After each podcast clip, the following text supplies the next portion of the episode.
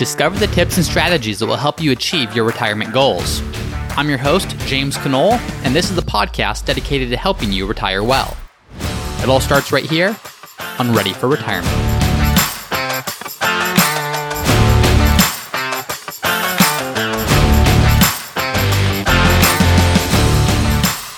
Everyone. Welcome back to another episode of Ready for Retirement. I'm your host, James Conole. And one thing that I encourage a lot of clients to do, one thing a lot of people encourage a lot of people to do, so kind of just common best practice in finance, personal finance is, is to keep an emergency fund. An emergency fund is there so that if you have an emergency, if you lose a job, if something comes up, you have funds that you can use to pay for that expense. The challenge, though, is with the most recent Federal Reserve moves in response to coronavirus and the shutdowns, was rates have been set at zero. So that's what they determined was the best move for the economy to keep things moving. The downside is for savers. If you check your online savings accounts or if you've seen the, the rate that you're getting in those savings accounts, it's pretty depressing. With the Federal Reserve moving rates to zero, that translated also into the savings rates that you could expect being at 0% or next to 0% as well in many of your savings accounts. So, a common question that I get a lot is James, with this, given the fact that interest rates are next to nothing or are at nothing, where should I keep my emergency fund given that interest rates are so low? So, what we're going to explore today is what's the purpose of the emergency fund? How does the purpose of it dictate how it should be saved? And what are the best options of what you can do with your emergency fund at this point? So, let's jump right in. Let's start again with the purpose, which I just alluded to. The purpose of an emergency fund is to meet emergencies. An emergency could be a job loss, an emergency could be a medical emergency, an emergency could be the hot water heater blowing out, an emergency could be the car breaking down. It's something that's unexpected that happens. And if you don't have cash reserves when something unexpected happens, you've got one of two options. Either you can go borrow money, whether it's a credit card or high debt, debt with a high interest rate, but then you end up paying a lot of interest payments on that debt. And that can be very expensive, not just to pay the expense, but also pay the interest charges associated with that. If you don't do that, you might have to pull money from your portfolio. If you're pulling money from a 401k or an IRA or other investments, there may be penalties, there may be taxes, there's going to be some negative consequences for doing so. So, an emergency fund helps to protect you against things like that. James, this is obvious. We know that. Of course. Yeah. So, why am I bringing this up? I'm bringing this up because I think a lot of the times when people are asking, where should I keep my emergency fund with interest rates so low? Is because we have a tendency to view it almost like an investment account. And this is natural. You know, you should want to be able to squeeze out everything that you can. You should want to get the most growth that you possibly can. But what I encourage people to do is view your emergency fund more as an insurance policy and less as an investment. If you get growth from it because interest rates are good, that's just an added bonus. But the first priority of it is treat it like an insurance policy. An insurance policy, you don't expect that to be something that grows a whole bunch. You expect that to protect you against what could go wrong. So the first thing I'll say on this is is try to switch the thinking a little bit. Yes, if we can get growth in the emergency fund, do it, but not at the expense of using it for what it's designed for. So now let's look at options of what you could do in your emergency fund. Uh, a lot of people, what they'll do is if you have a bank account, you might have your checking account and then you'll have a separate savings account. And you call your savings account, that's just call it your emergency fund. Well, if you're with most major brick and mortar banks, that savings account might be paying 0.01%, 0.02% in interest. It's pretty depressing. You're just not doing anything. You're not even keeping up with inflation at this point. So, the next thing that you can look at after your bank savings account is a high yield savings account. And these are with places like Ally, with Barclays, with uh, Capital One. These are just a few examples of them. But a high yield savings account, it's a, it's a kind of a misnomer right now. They're really not that high yield, especially with interest rates being cut so low. But you might find a high yield savings account that pays half a percent to 0.6% in interest. A lot are even lower than that, but that's kind of the average of what I'm seeing from the, the more reputable banks out there. So is it more than what you could expect in your savings account at your bank? Sure. Is it going to move the needle in terms of your preparedness to be on track for your retirement goals or anything else? Probably not. Again, one of the things that we need to maybe backtrack on is, is how much should you even have in your emergency fund? You know, if you've got several hundred thousand dollars in cash, then it really makes sense to squeeze as much as you possibly can out of it. With your emergency fund, though, I'm typically recommending that people have somewhere between three to six months of living expenses in their emergency fund. So if you imagine, just for take a hypothetical example, if you were to lose your job, what would your basic expenses be? Let's say that number is $8,000, just using a round number. If $8,000 is that number and you want to say have four months of living expenses in your emergency fund, that means you need to have $32,000 set aside. Okay, so you have $32,000 set aside. Let's assume that you go out there and you you get a high yield savings account that's paying double what I just mentioned the average is. So you find the best one, you get 1% interest in your high yield savings account. Well, 1% on $32,000, it's $320 per year. So is that something? Yes, absolutely. That's that's that's money. There's nothing wrong with wanting to try to get as much interest as possible on your savings account. But also look at the flip side of this. That $320, as I mentioned, is not going to move the needle in a major way.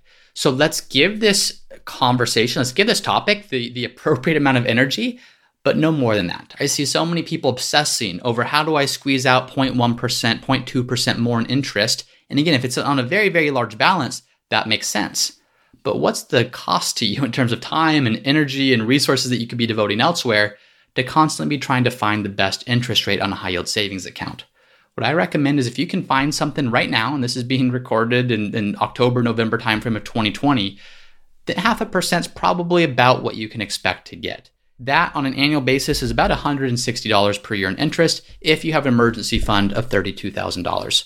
So again, not not anything to to just be dismissive of, but also recognize even if you did find the best possible high yield savings account, how much is it really going to move the needle? So that's one option high yield savings account. Find one that's good, find one that's reputable, find one that's got great customer service because ideally you want to be able to access that money really quickly if there was an emergency fund or, or an emergency. So what I'll typically recommend people do is if you have an emergency fund, let's say you bank at, I'm just going to say Bank of America, for example. Well, if you want to have $30,000 in your emergency fund, you might still want to keep a chunk at Bank of America in that savings account that's not paying you anything, or whatever bank you use. So you might keep 5,000 there, you might keep 6,000 there just so if you need immediate cash, you can instantaneously transfer funds over to your checking account and have them available. With the remaining 25,000 or so though, that's where you can look to store that money in a high yield savings account that is going to get you a little bit more in interest. And the nice thing is these high yield savings accounts, if interest rates go up or as they go up, they're typically going to credit that interest to you. So it's not like you need to constantly be finding the next one because your rates are locked in those rates will gradually go up as interest rates go up, but that could be some time before that happens. So, high yield savings account, that's one option. Another option is a CD. So, CD is a certificate of deposit. The difference with that is with the CD, you are to some extent tying your money up for some time frame. You could get a six month CD, you could get a 12 month CD, you could get a 24 month CD the longer the CD that you get, typically you're going to get a little bit more interest in doing that because you're telling the bank that they're going to have access to your funds without you drawing on it for longer periods of time. There's some pros and cons to that. The pros, you might get tiny bit more in interest than you would in a high yield savings account. So I'm just looking at some examples here. I just Googled best CD rates as I'm recording this, and they're in the 0.75 to 0.8% range for a 12 month CD. Some are a little bit higher. There's some promotional offers, but that's kind of the average of what I'm seeing here. So you could get that money you could get that money, an interest rate, I should say, that's a little bit higher than high yield savings account. The downside is a high yield savings account that's freely accessible at any time. You could add money to it, you could pull money from it, and you get credited interest for as long as many days as that money is in the high yield savings account. With a CD, once you open one, a couple things happen.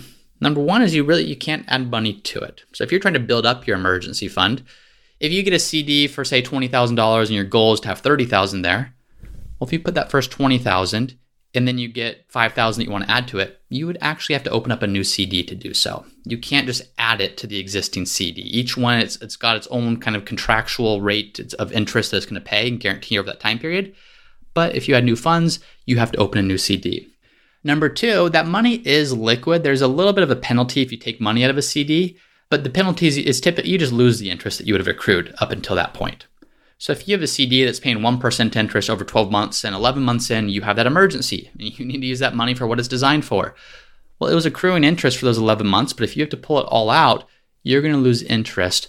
Any interest that you would have accrued to that point, it gets returned to the bank. You don't actually get access to it. That's the penalty for taking money early from a CD. So, is a CD worth it? Yes, you can squeeze a little bit more interest out of it, but in my opinion, I'm not sure if that interest is worth the, the lost flexibility. Sometimes it's just easier, it's more simple to have that high yield savings account. This is going to come down to a very case by case basis for you and what you might need the funds for. But to me, the extra small amount of interest that you're going to get but losing some of the flexibility, losing some of the simplicity of a high yield savings account just might not necessarily be worth it to get that extra 0.1 or 0.2% or so in interest. So, just to recap so far, most brick and mortar banks, their savings accounts are paying almost nothing in interest.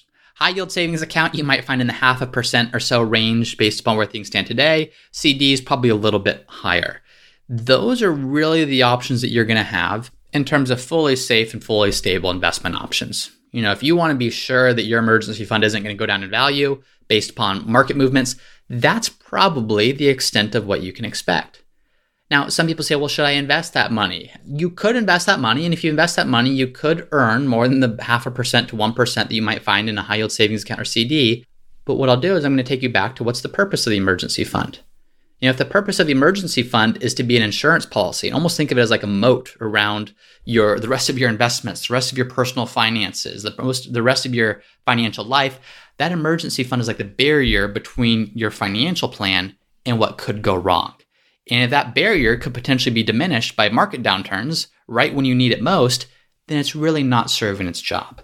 So some people, I've seen some people at this point invest in their emergency fund or at least part of it at this point but just ask yourself is the extra growth that you could expect from that, especially if you're investing in a fairly conservative portfolio, is it worth losing the purpose of what that account is designed for?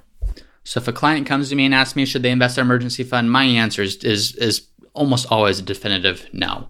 It's remember what the purpose is of that money, treat it like an insurance policy, not like an investment, and for the time being, accept the fact that interest rates are low and probably will be low for some time to come. So I wish this episode I had some magic bullet, some silver bullet that said, here's the best place to keep your emergency fund. You're going to get three, four, five percent interest.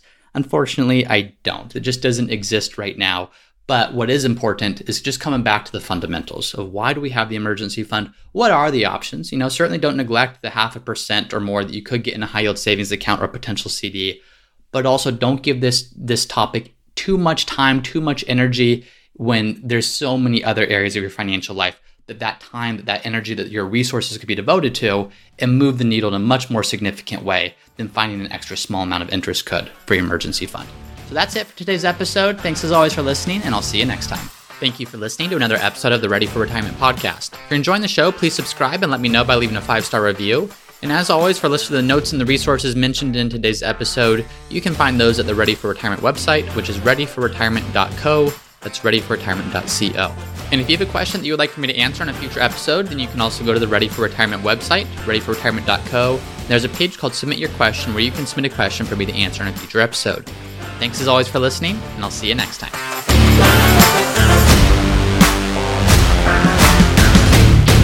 Hey everyone, it's me again for the disclaimer. Please be smart about this. Before doing anything, please be sure to consult with your tax planner or financial planner Nothing in this podcast should be construed as investment, tax, legal, or other financial advice. It is for informational purposes only.